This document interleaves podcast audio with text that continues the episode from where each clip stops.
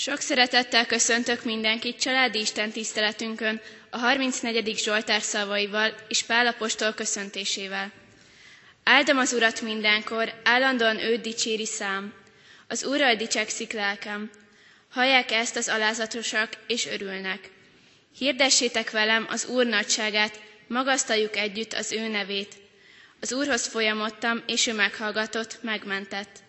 Kegyelem néktek és békesség Istentől, a mi atyánktól, és az ő egyszülött fiától, az Úr Jézus Krisztustól. Ámen. Kedves testvéreim, mai Isten tiszteletünkön kiemelten köszöntöm a Magyar Hon Hagyományőrző Egyesület, a Történelmi Vitézi Rend és a Magyar Nemzetőrség területi szervezetének a képviselőit, családi istentiszteletünkön, amelyen a gimnázium 10. D-osztálya szolgál, megemlékezünk a Doni áttörés 73.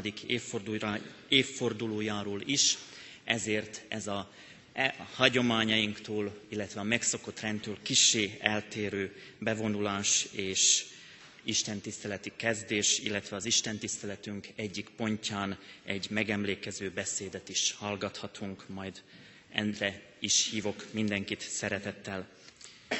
Foglaljuk el a helyünket, kedves testvérek, és énekszóval készüljünk Isten tiszteletünk további részére.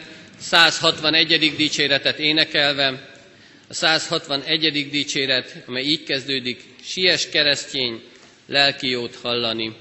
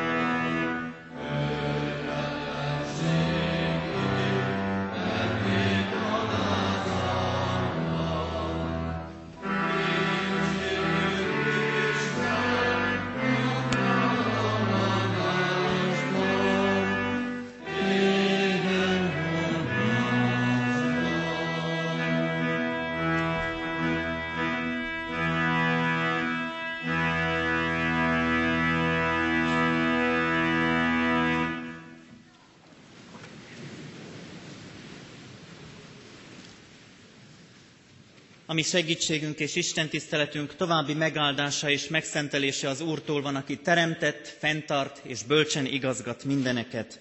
Amen.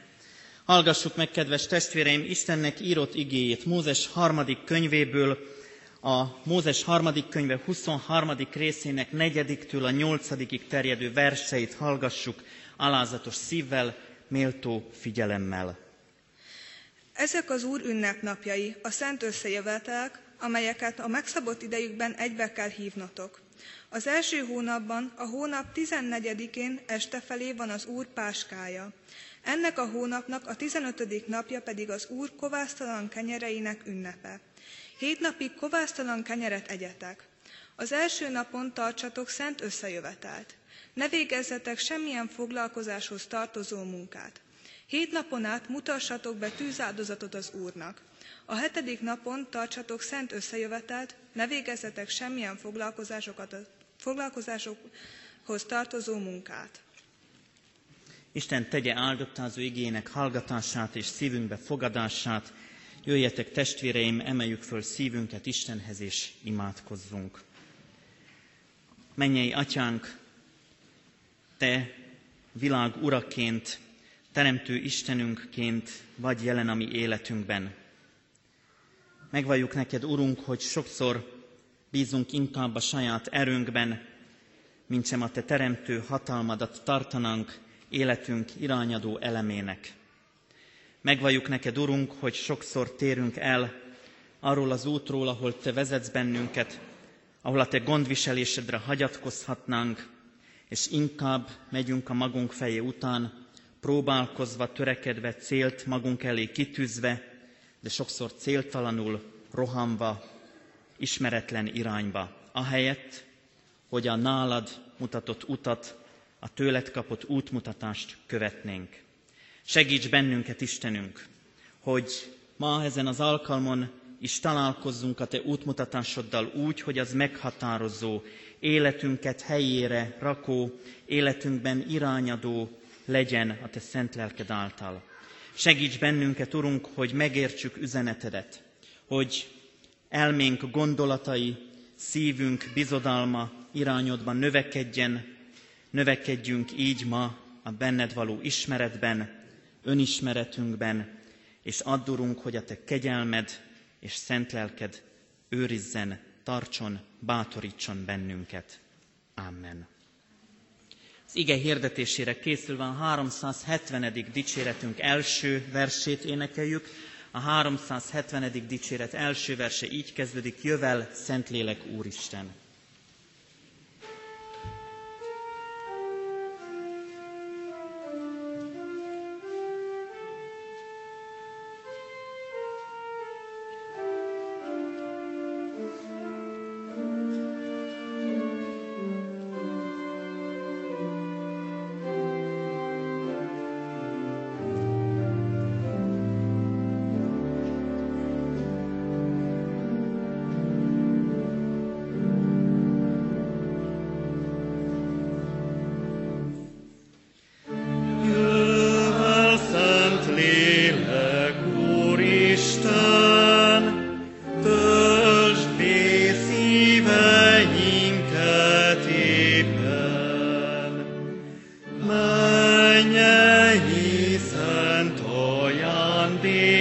sol.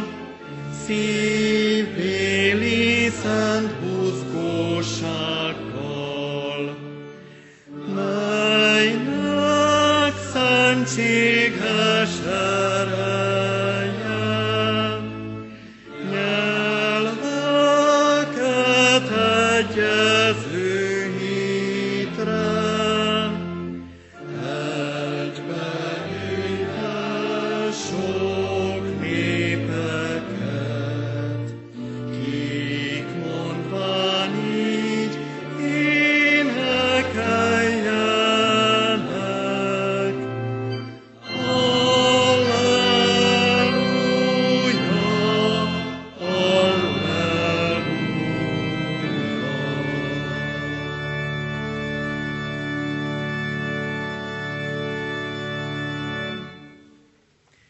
Istennek írott igé, amelynek alapján az ő szent lelke segítségül hívásával üzenetét hirdetem a felolvasott ige szakaszban, Mózes harmadik könyvének a 23. részében, a negyedik és hatodik versben olvasható. Így szól.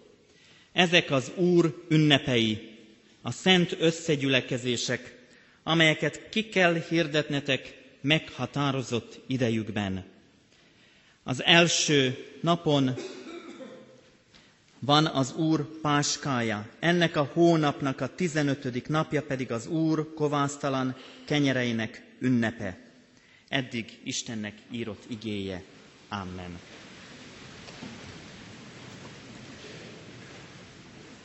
Kedves testvéreim, talán különösen is meglepő, hogy ez az ige szakasz kerül ma elénk, főleg, hogy egy megemlékezés is van Isten tiszteletünkön, ezért engedjék meg nekem a testvérek, hogy először elhelyezzem ezt az ige szakaszt, hogy mindenki értse, miért pont ez a szakasz van előttünk.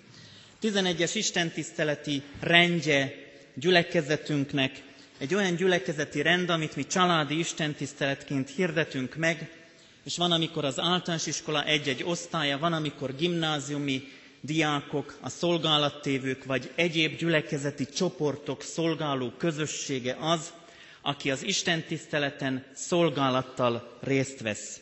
Ennek az Isten tiszteleti sorozatnak nem csak ez az egyik kerete, hanem egy másik keretét az igerend adja, ami eltér a bibliaolvasó kalauztól. Ennek az ige hirdetési sorozatnak például most az ünnepeink, az, illetve az Istentől elrendelt ószvetségi ünnepek a sorozata egy hete egészen pontosan a vasárnapról a mi nyelvünkön, amúgy pedig a nyugalom napra, napjáról hallhattak azok, akik itt voltak. Ma tovább lépünk egy ünnepkörrel. Legelőször is mondhatnánk, hogy az időzítés ilyen szempontból furcsa. Bevallom, én is úgy voltam az időzítéssel, ennek az ige szakasznak az időzítésével, hogy még tegnap este 10 órakor is úgy jeleztem a feleségemnek, hogy hát valami más bibliai szakaszt kellene keresni.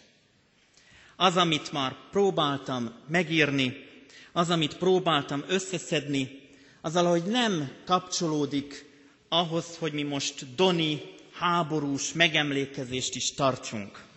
Nincs itt a helye, vagy legalábbis valahogy nem illeszthető be a sorba. Van, amikor az időzítéssel bajunk van. Még olyan lehetőségim is volt a hét elején, hogy kibújjak az igehirdetés felelőssége alól, mondhatnám viccesen, hogy hadirokkantként így jobb kezes gipszel, de amikor láttam, hogy az öltönyt föl fogom tudni húzni, és nem fog a könyökemnél szétszakadni, hát akkor egyértelműen tudtam, hogy ezt a felelősséget tudom vállalni.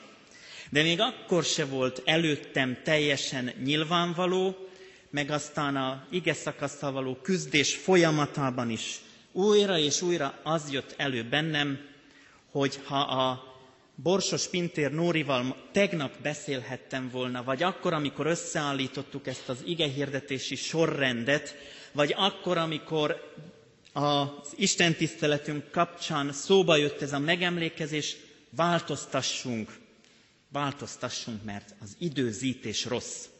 De én azt gondolom, hogy 73 évvel ezelőtt, akik ott voltak a Donkanyarban, ugyanezt élték meg.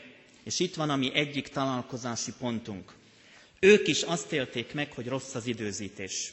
Ők rosszkor vannak rossz helyen. Rosszkor rossz helyen. Mert van, amikor az ember ezt éli meg. Rosszkor vagyok rossz helyen. És amikor rosszkor rossz helyen vagyok, akkor onnantól fogva különösen is izgalmas az, hogy akkor mi történik velem.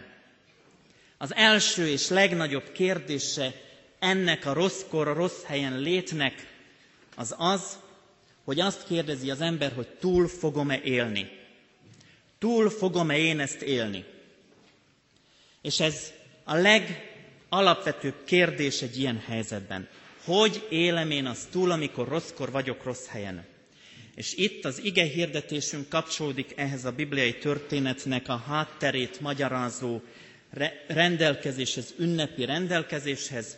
A zsidóság a egyiptomi létét is így élhette meg. Rossz helyen van. Rossz helyen van a sorsa rabszolgasság, keserűség, zsarnokság, idegen istenség imádata, akit mellesleg egy ember képvisel, és ez az egyiptomi világban teljesen elfogadható volt, míg a zsidó hitvilágban ember nem lehet Isten. És ez a mi értékrendünk szerint is így van. Rosszkor, rossz helyen lenni fölveti azt a kérdést, hogy mi történik akkor velem. És amikor végre megszűnik ez a rosszkor, rossz helyen lét, akkor vajon ezt hogy éljük meg? Mert hogy a rosszkor, rossz helyen léthez hozzá tartozik a teremtettség kérdése is. Itt vetődik föl az emberben az a kérdés, amiről az első ünnepről, a legnagyobb ünnepről szóló parancs szól, a nyugalom napjának ünnepéről, hogyha az Isten teremtette a világot, miért engedi? Miért engedi, hogy én rosszkor rossz helyen legyek? És miért van az, hogy a nyugalom napja az már teljesen szétziláltá lett, az már nem az Isten áldásában való részesülés napja, hanem az a pihenő nap, amit vagy meg tudunk ünnepelni, vagy nem. Vagy meg akarjuk ünnepelni, vagy nem. Pedig az Isten az életünknek kereteket szab. És ez az időkeret, és az időzítés az, ami néha ütközik. Néha nem sikerül az ünnepet, az Isten áldását úgy megtapasztalnunk, hogy az úgy tűnjön, hogy a helyünkön vagyunk. Az Isten tovább rendezi az életet. Hat napon át tartó munka, hetedik a pihenés, az Isten áldásában való megpihenés, az Isten tiszteletének, a hétköznapokból való kilépésnek a napja, a nyugalom napja, a hétköznapi dolgok kilépése és a találkozás szent helyen, mondhatnák a kilencedikesek, akik itt vannak velem, szent helyen, szent időben, szent szavak által való találkozás az Istennel. Ahol az Isten olyannyira közel jön hozzánk, hogy egy gyermeket, akit eléhozunk, ebben az ő szabadító szentségében is részesít. Ahol kiderül, hogy mégsem időzített rosszul az Isten. Lehet, hogy én úgy élem meg, de az Isten időzítésé helyére kerül. Egy gyermek befogadása, ünnepe is ez egyben egy gyülekezeti közösségbe való fogadása, ahol közben azt is jelezzük, hogy az Isten teremtett világában neki helye van. Az Isten szeretetében helye van. És most jön az, ami a második fontos dolog, ha azt éltük meg, hogy rosszkor rossz helyen, mert jön a szabadítás. A szabadítás az, amiről ez az ünnep elrendelése emlékezik. Jó dolog, ha megéljük a rosszkor rossz helyen való létünk, tartózkodásunk szabadításának örömét. A zsidóság ezt éli meg. Az első kollektív ünnepe a zsidóságnak a Páska ünnep. A teremtést követő első kollektív élmény ami meghatározó, ami néppé teszi a kiválasztott népet, ami nemzetté formálja az önmagát kereső közösséget, a szabadítás emléke. Elgondolkoztam ennek az ünnepnek a kapcsán arról, hogy ugye mi is megemlékezünk, és van az ünnep, ami olyan fajta megemlékezés, ami örömteli, és van megemlékezés, ami gyászos. Érdekes, hogy végig gondolva nem beszél a Szentírás a Bábel tornya építésének gyásznapjáról. Noé bárkája építésekor, a mindent elmosó esőzések kezdetéről. A, véget sem, a végét sem időben, hanem égi jelben mutatja fel. Nincs szó ünnepnapról, amikor Ábrahám meghallja Isten kiválasztó elhívását, vagy megélheti ígéretének Izsákban történő beteljesülését, és az ősatyák közül Jákob is csak emlékhelyeket, emlékoszlopokat állít mindenhol, ahol küzd, ahol veszít vagy győz, hogy el ne felejtse, hogy el ne felejtse, hogy emlékezzen, de másokat is emlékeztessen, akinek elmondta, akikkel megosztotta életét meghatározó élményét, a rosszkor, rossz helyen létből való szabadulás örömét. Az első ünnep az Egyiptomból, a rabszolgasságból való szabadulás. Itt Isten csodálatos közbeavatkozásának az ünnepe ez. Amikor Isten egyértelműen, tagadhatatlan módon, visszavonhatatlanul végleg kinyilatkoztatja, hogy választott népe az övé. Nincs emberi hatalom, nincs más istenség, még a fáraó képében sem, amely az ő népe fölött uralkodhat. És Isten emlékezni, emlékeztetni tanítja a népét. Az első igazi ünnep a teremtettség áldása után a szabadító Istennel való találkozás öröme. Az ünnep nevét adó Héber ige jelentése átugrás, megkerülés, ami megint csak utal arra, amivel kezdtem, a rosszkor, rossz helyen létből való végre kiszabadulás, abból való kiugrás, annak megkerülése, amikor a halál angyala a bibliai történetben a páska bárány vérével megkent ajtófélfákkal rendelkező házakat elkerüli, hogy ott az elsőszülötteket megkímélje a haláltól. A szabadító érkezése a népet megszabadítja félelmeiből, halál félelméből, gyötrelmeiből, az embertelen, könyörtelen, a más istenség imádatának küzdelme alól. Isten szabadítóként maga győz, hogy népének igazságot szolgáltasson, ígéretét betöltse, és népévé formálja őket és bennünket is. Mert hogy a Páska, a zsidó húsvét ünnepe, amelyre Jézus is felment Jeruzsálembe, amely ünnepet ő maga is megtartotta tanítványaival, majd pedig Isten bárányaként ő maga áldozta fel önmagát, hogy szabadítást, szabadulást hozzon az embernek, hogy megbékéltesse teremtőjével, hogy a teremtés rendjében új Ádámként újra természetes legyen az Isten-ember kapcsolat, hogy újra és újra emlékezzünk a nyugalom napján, a vasárnapon, vasárnapon, a feltámadás ünnepnapján Isten szabadító kegyelmére. Nálunk keresztjéneknél, akik vasárnap az Úr feltámadásának ünnepét tartjuk, a vasárnap és a húsvét, a páska ünnepe így teljesen összekapcsolódik. Az Isten szabadításának az ünnepét tartjuk minden vasárnap. Így lesz kerek és egész a nyugalomnap áldása. Így lesz Krisztus feltámadásának az ünnepe, így lehetünk mi Krisztus által, által új teremtményei az Istennek, újjá teremtett gyermekei.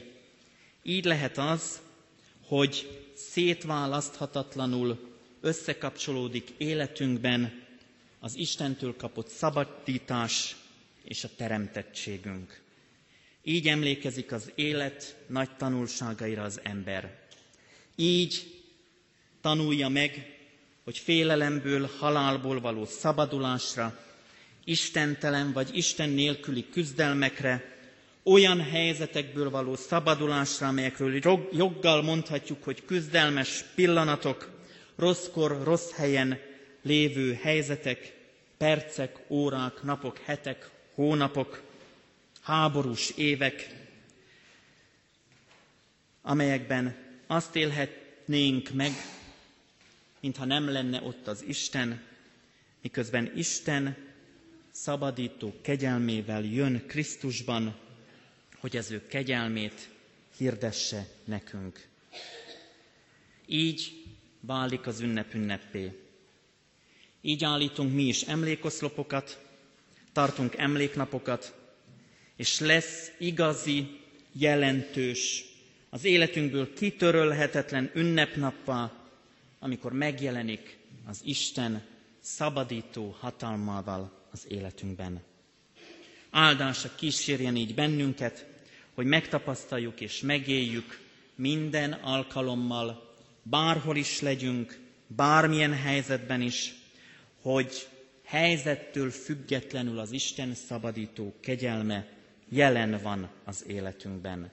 Ő az, akit semmilyen háborús körülmény, semmilyen emberi próba, semmilyen emberi próbálkozás sem vehet ki az életünkből.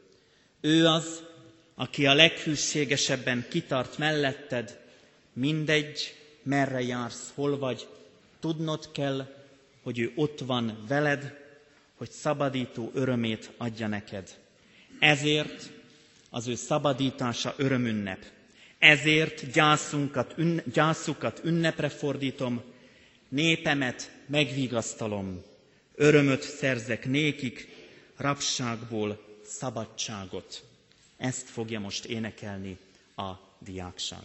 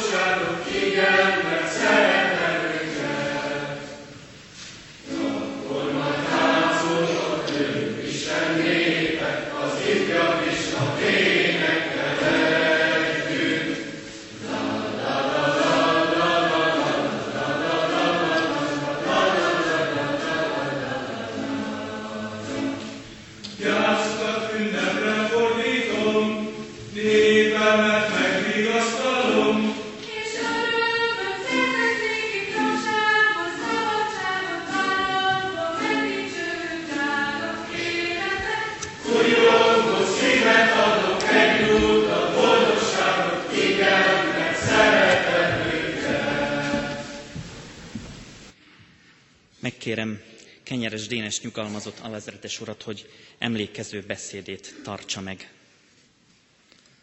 Áldás békessége. Tisztelt egyházi méltóságok!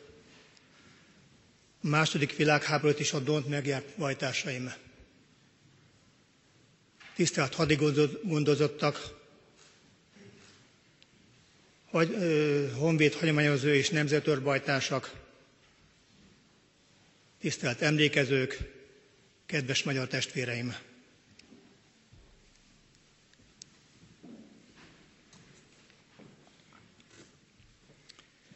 Minden év elején emlékezünk az 1943-as Nagy Doni tragédia hős halottaira és eltűntjeire. Emlékezni és imádkozni gyűltünk össze, ezúttal itt, a Kecskeméti Református templomba, hogy a 73 évvel ezelőtti véres napokat és katonai eseményeit kicsit történelmi és emberi oldalról is felidézzük. Hiszen az utókor sohasem feledheti elődei nagyszerű vagy tragikus küzdelmét, hősi helytállását. Kecskeméten már 300 éve jelentős katonai erő állomásozott. Így volt ez a második világháború teljes időszakában is. Tehát az 1942 tavaszán elkezdődött mozgósítás majd a nyáron végrehajtott front, front szállítások teljes terjedelmében érintették a híres városban települő katonai alkotók személyállományát és teljes haditechnikáját. Városunkban a magyar királyi 13. könnyű hadosztályparancsnoksági és alárendeltjei települtek, más fegyvernemhez tartozó egységekkel és alegységekkel együtt. Mozgósítást követően kiképzéseket, gyakorlatozásokat és lövészeteket hajtottak végre a honvédeink. A hadi létszámra feltöltött alakulatokat felkészítették a várható harcradokra és a frontra történő szállításokra. Viszont senki sem gondolta, hogy még a következő teleket is az arcvonalba kell tölteniük. Ünnepélyes külsőségek közt búcsúztak el Kecskemét főterén, illetve a nagyállomáson a, harctérre vonuló tisztektől és katonáktól. 1942. július 4-én gróf Kálai Miklós miniszterelnök köszönt el a honvédektől. A szintén jelenlévő Vitéz Szombathelyi Ferenc vezér, vezérezredes, a Honvéd vezérkar főnöke, külön felhívta a parancsnok figyelmét, hogy nagyon vigyázzanak a csapataikra, vagyis a beosztott álmányra, a honvédekre. A drága magyar vérre a takarékoskodjanak, szólt a parancs. A következő napokban újabb és újabb egységek indultak a katonavonatokkal a frontra. A kecskeméti alakulatokat is betagolták az akkor szervezett Magyar Királyi második honvéd hadseregbe. A katonáink a kiszállítást követően a rekkenő nyári hőségben több mint ezer kilométeres erőltetett gyalogmenetben jutottak előre. A Don folyóig is harci érintkezésben voltak az ellenséggel. Az úgynevezett hídfőcsatákban már súlyos veszteségeket szenvedtek. Olyan városokat ismertek meg, mint Uriv, Voronyezs, Korotoyak, Rutkino, Osztrogolsk, és természetesen még sok más, más települést vagy falut.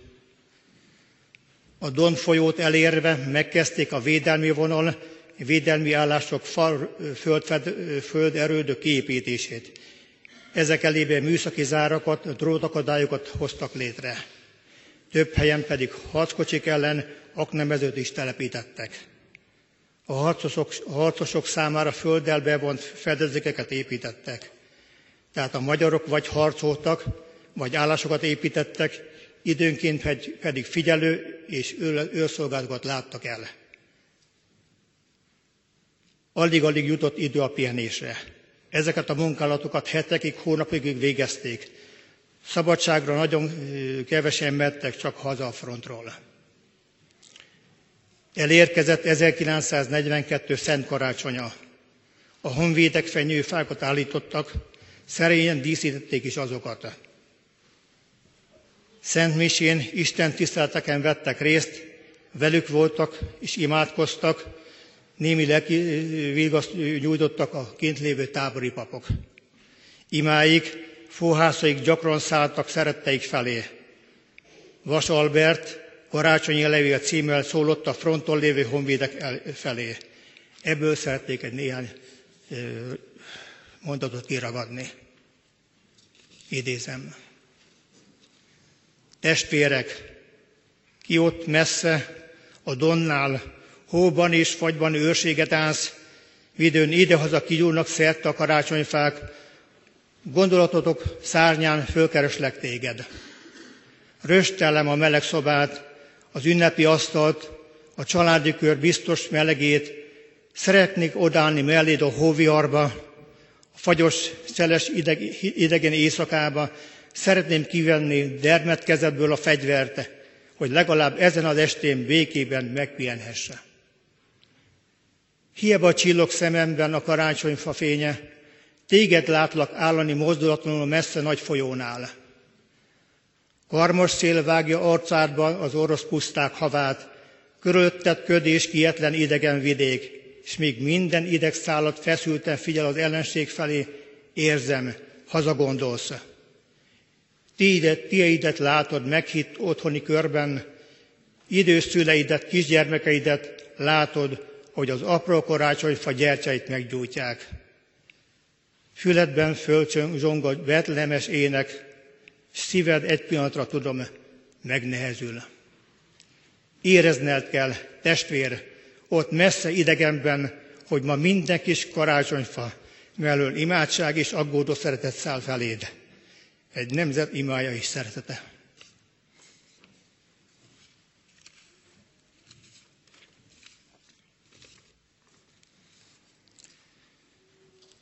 A hideg orosz tél kellős közepén 1943. január 12-én, tehát 73 évvel ezelőtt a szovjet gyalogos és gépesített magasabb egységek nagy erőű támadást indítottak a magyar hadsereg védelmi állásai ellen. A magyar honvéde köztük Kecskemét házi ezrede, a magyar királyi Zrínyi Miklós 7. honvéd gyalogezred katonái és a magyar királyi 13. tüzérezred katonái hihetetlen elszántsággal és külön feláldozással védték állásaikat, amíg egyáltalán lehetett. Csak a jelentős túlerő miatt adták fel védelmi helyéket. Több esetben külön parancsot kaptak, hogy védekezve, szervetten, de vissza kell vonulniuk. Katonáink dacoltak a természeti erőkkel, a rettentő, kemény, hideg orosz téllel és a jól felszerelt ellenséggel. A védekező harcban a visszonulás során több alakulatnál előfordult kétségbeesés, írtózatos ellenséges pusztítás. Azonban a magyar katonák nem futottak meg gyáván, hanem védekezve is harcoltak a túlerő ellen, még vérük, életük árán is. A magyar katona soha nem harcolt még ilyen nehéz, mostal körülmények között, mint a második hadsereg állománya a Donmenti csatákban. Több hónapig tartó szervezeti visszanulással biztosították, más egységek hátravonását. Ezzel ezrek és ezrek életét mentették meg, és így igaz hősökké, doni hősökké váltak. A magyar honvédek hősies és becsületes harcban maradtak alul a túlerejű ellenséggel szemben. A 13. Kecskeméti hadosztály frontra induló létszáma 1943 csak nem 13 ezer főnyi volt. Ez 1943. február 10-ére már 4800 főre olvadt a folyamatos harcok véres ütközetek következtében. Különbség óriási, majdnem 8000 fő.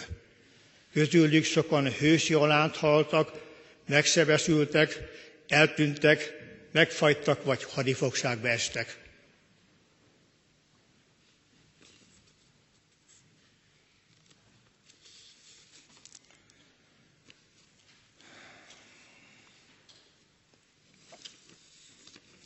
A visszanulás során elszenvedett borzalmakat nem idézheti vissza a szó. A hazatérés után írt hivatalos jelentések csak elejtett megjegyzéseket tartalmaztak, mint például többen megőrültek az éjségtől, hidegtől és a nagy megerőltetéstől. Marcsa Sándor ezredes, aki a Donnál az egyik ezrednek volt a parancsnoka, tehát a leghitelesebb szemtanúk egyike, írja, idézem.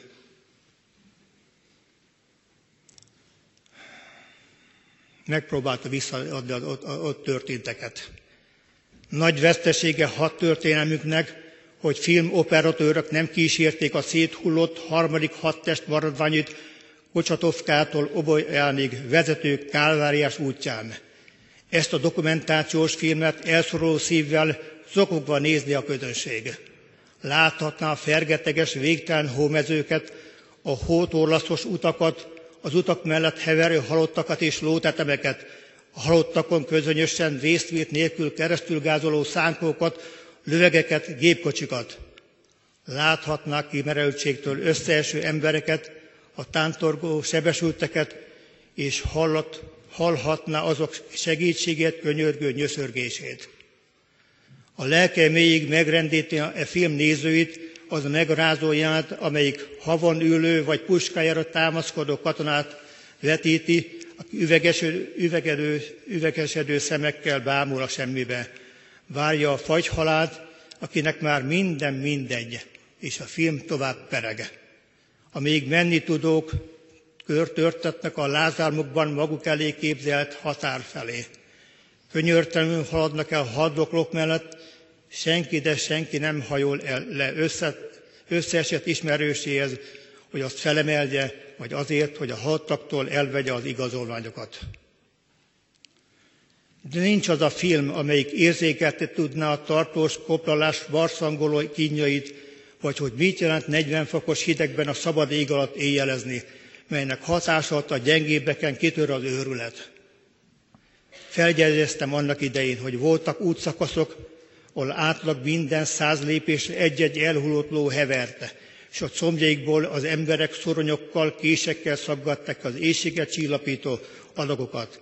És ami megrendítőbb volt, egy négy kilométeres útrészen egymástól 80-150 méterre halott honvédeik tetemei jelezték a nyugat felé vezető utat.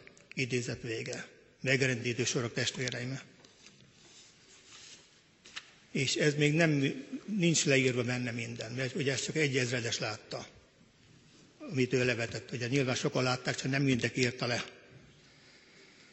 A dolni harcok, az óriási veszteségek nagyon sok kecskeméti családot érintette.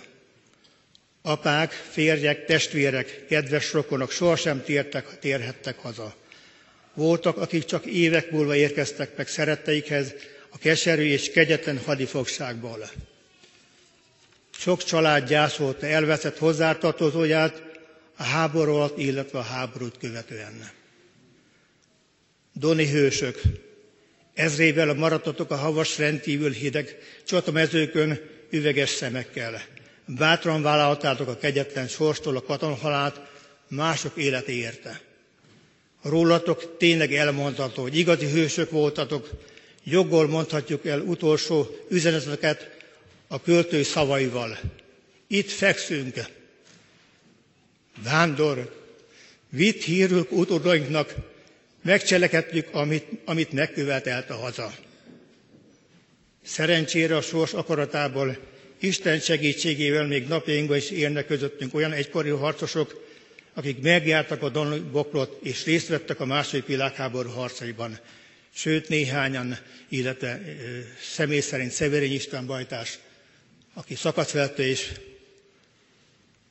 őrkatona, illetve katonazenész volt a második világháborúban, itt van közöttünk mellettem ül. A jó Isten éltessen benneteket egészségben és jó erőben, kedves családotok körében. Még nagyon sokáig.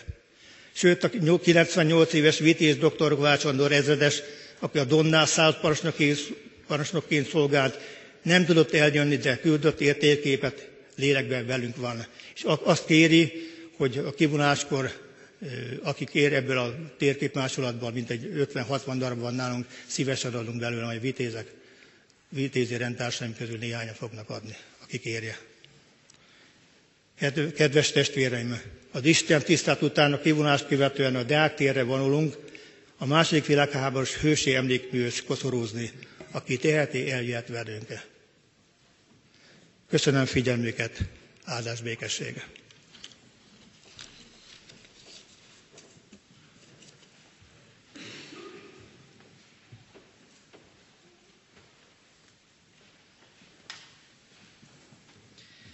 Megköszönöm lovag Kenyeres Dénes nyugalmazott alazeretes úrnak megemlékező beszédeit.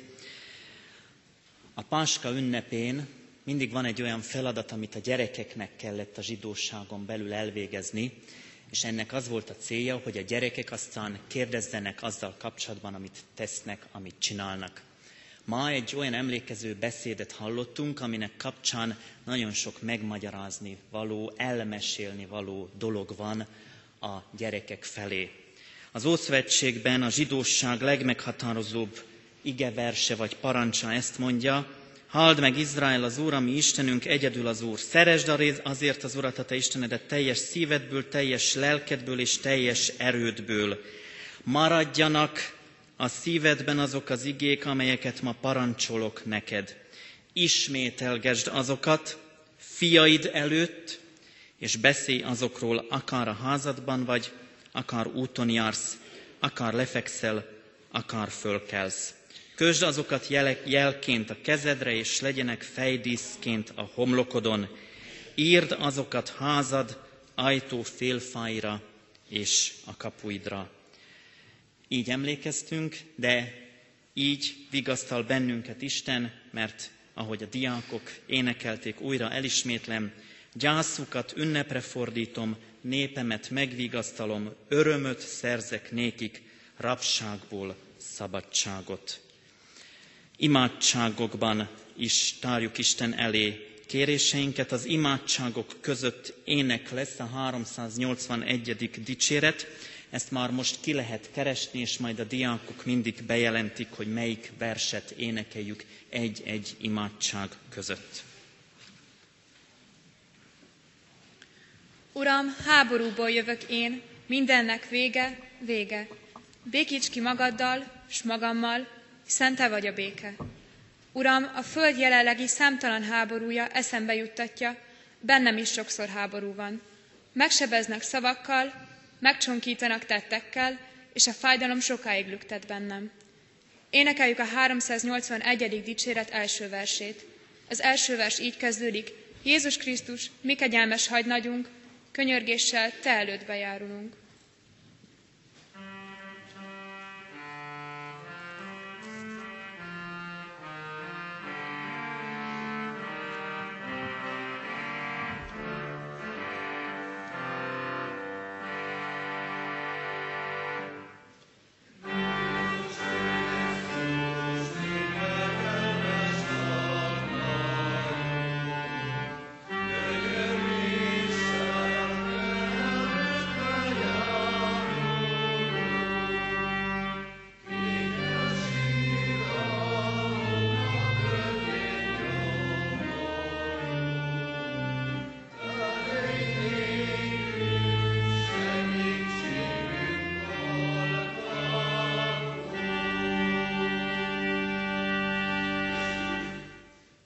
Gyógyítsd be sebeimet, Istenem!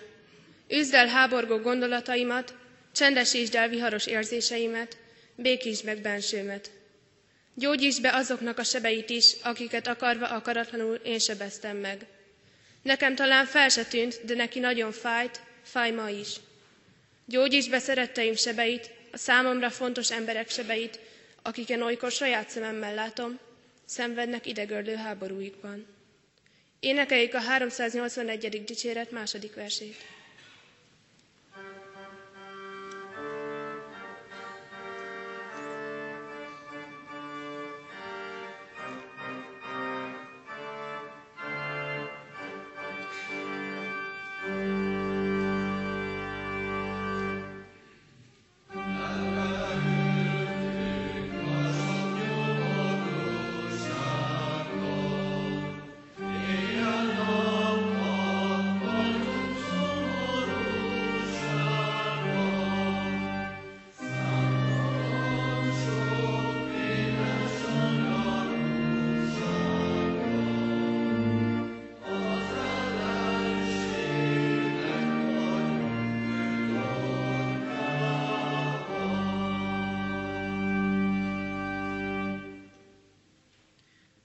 Add, Uram, hogy a Te békéd legyen az enyém, ami megmarad és táplál engem akkor is, amikor a felszínen vihardul. Add, Istenem, hogy megbékéljek magammal, múltammal, jelenemmel. Add erőd, hogy a megbékélés apró lépéseit meg tudjam tenni olyanok felé, akiktől szakadékok választanak el. Te megbékéltél velem, Istenem, te békében vagy velem, Istenem. Te békéd mélységeibe szeretnél magaddal vinni, Istenem. Add, hogy lehessek társad bizalommal ebben az utazásban. Rád bízom magam, jó szándékú Istenem. Énekeljük a 381. dicséret harmadik versét.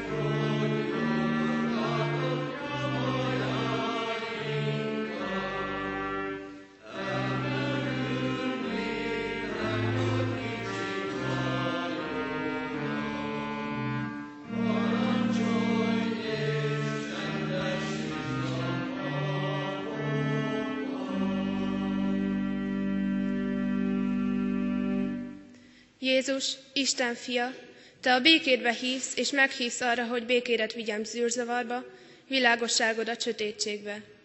A lélek által tölts be belülről önmagaddal, hiszen te vagy a béke. Így bennem is, és körülöttem is kevesebb lesz a háború, és több a béke. Köszönöm neked. Amen. Énekeljük a 381. dicséret negyedik versét. thank you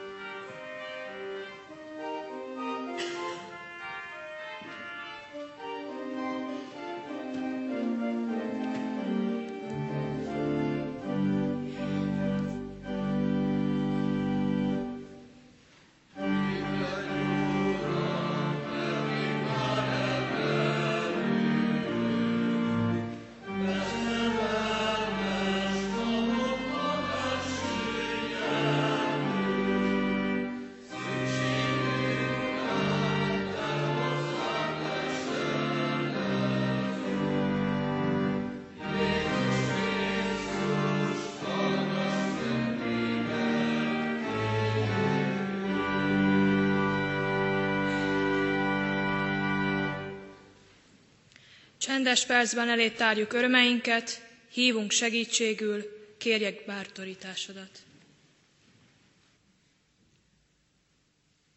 Közösen is kérjünk fennállva. Mi, atyánk, aki a mennyekben vagy, szenteltessék meg a te neved. Jöjjön el a te országod, legyen meg a te akaratod, amint a mennyben, úgy a földön is. Minden napi kenyerünket add meg nékünk ma, és bocsáss meg védkeinket, miképpen mi is megbocsátunk az ellenünk védkezőknek.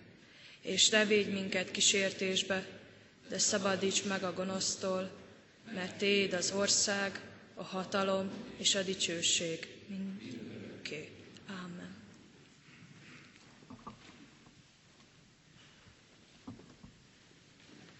Foglaljon helyet a gyülekezet, és hallgassuk meg Búzás Alex 10. D-osztályos diák bizonyságtételét.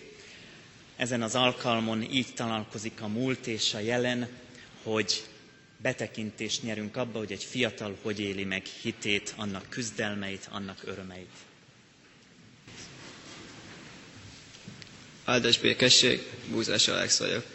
Hát minden egy átlagos szombaton kezdődött, amikor édesapukám barátja eljött hozzánk, és azt mondta apának, hogy ne hagyja, hogy az ő gyerekei úgy nőjenek fel, mint ahogy, ahogyan ők a gyerekkorukban Isten nélkül. Apa ezen elgondolkodott, és másnap azt mondta, hogy keljünk fel korábban, és menjünk el a templomba. Um, elmentünk a templomba, én még kicsi voltam, és nem nagyon értettem, hogy miért kell elmennünk, hogy ennek ez miért jó, és hogy egyáltalán mi értelme van elmentünk, apáikat nagyon megérintette ez az Isten tisztelet, és elhatározták, hogy megkeresztelnek. Én még mindig nem fogtam fel, hogy, hogy miért jó az, hogy megkeresztelnek, hogy miért kell ezt az egészet csinálni, de aztán pár év múlva megértettem, amikor is konfirmáltam, és döntöttem Isten mellett. Konfirmációm során kaptam egy igét, hogy kegyelemből van üdvösségetek a hit által. Ez nem tőletek van, Isten kegyelmi ajándéka. És én ebből tudtam, hogy Isten nem azért szeret engem, mert a cselekedeteimet szereti, hanem azért, mert ő engem így teremtett, és így vagyok számára tökéletes. És tudom, hogy Isten minden megbánt bűnömet megbocsájtotta nekem, és ő szeret engem, és nem a cselekedeteimet nézi. És a konfirmációm után elkezdtem járni szarvasan egy ifire. Nagyon tetszett, és mindig örültem, hogy elmehettem az ifire, de miután elkerültem általános iskolából, így én ezt elkezdtem hanyagolni, nem volt annyira fontos számomra. Aztán most tizedikbe egyik lánybarátom ajánlotta, hogy hát akkor itt is van egy ifi, nézzem meg, és ha tetszik, akkor járjak elmentem, nagyon megtetszett ez az Isten tiszt, vagy ez az ifjúsági alkalom, és azóta is mindig eljárok, és örülök, hogy ott lehetek. Um, átértékeltem ez alatt a tíz év alatt mindent, és más lett számomra fontos, mint ami gyerekként. És én nagyon örülök, hogy mostanában tudok sorrendet tenni, és tudom, hogy minek kell lenni az elsőnek, és mi a fontos számomra. Isten megmutatta nekem a helyes utat, és adott mellém olyan társakat, barátokat, akik támogatnak engem ebben a jó, ezen a jó úton, és ezért én nagyon hálás vagyok. És ö, aztán megértettem, hogy miért is kellett akkor elmennünk a templomba. És nekem ez így nagyon jó érzés volt, hogy Isten megértette velem azt, hogy, hogy ennek az életnek mi is a célja. És amikor ezen a bizonyságtételben gondolkodtam, hogy mit is mondjak el, eszembe jutott egy ige, amit Pál Apostol írt, hogy a, a futásomat elvégeztem, és én is úgy szeretném leélni az én életemet, hogy az én futásomat elvégezzem, és Isten akaratát cselekedjem, és azt az életet éljem le, amit Isten nekem adott. És így szeretnék élni, és ö, több ö, mostanában ö, azon szoktam gondolkodni, és az a célom lett, hogy ö, teológiára menjek. És ö, tudom, hogy Isten ezt az utat adta nekem, és én ezen az úton szeretnék maradni, és ezt az utat szeretném folytatni.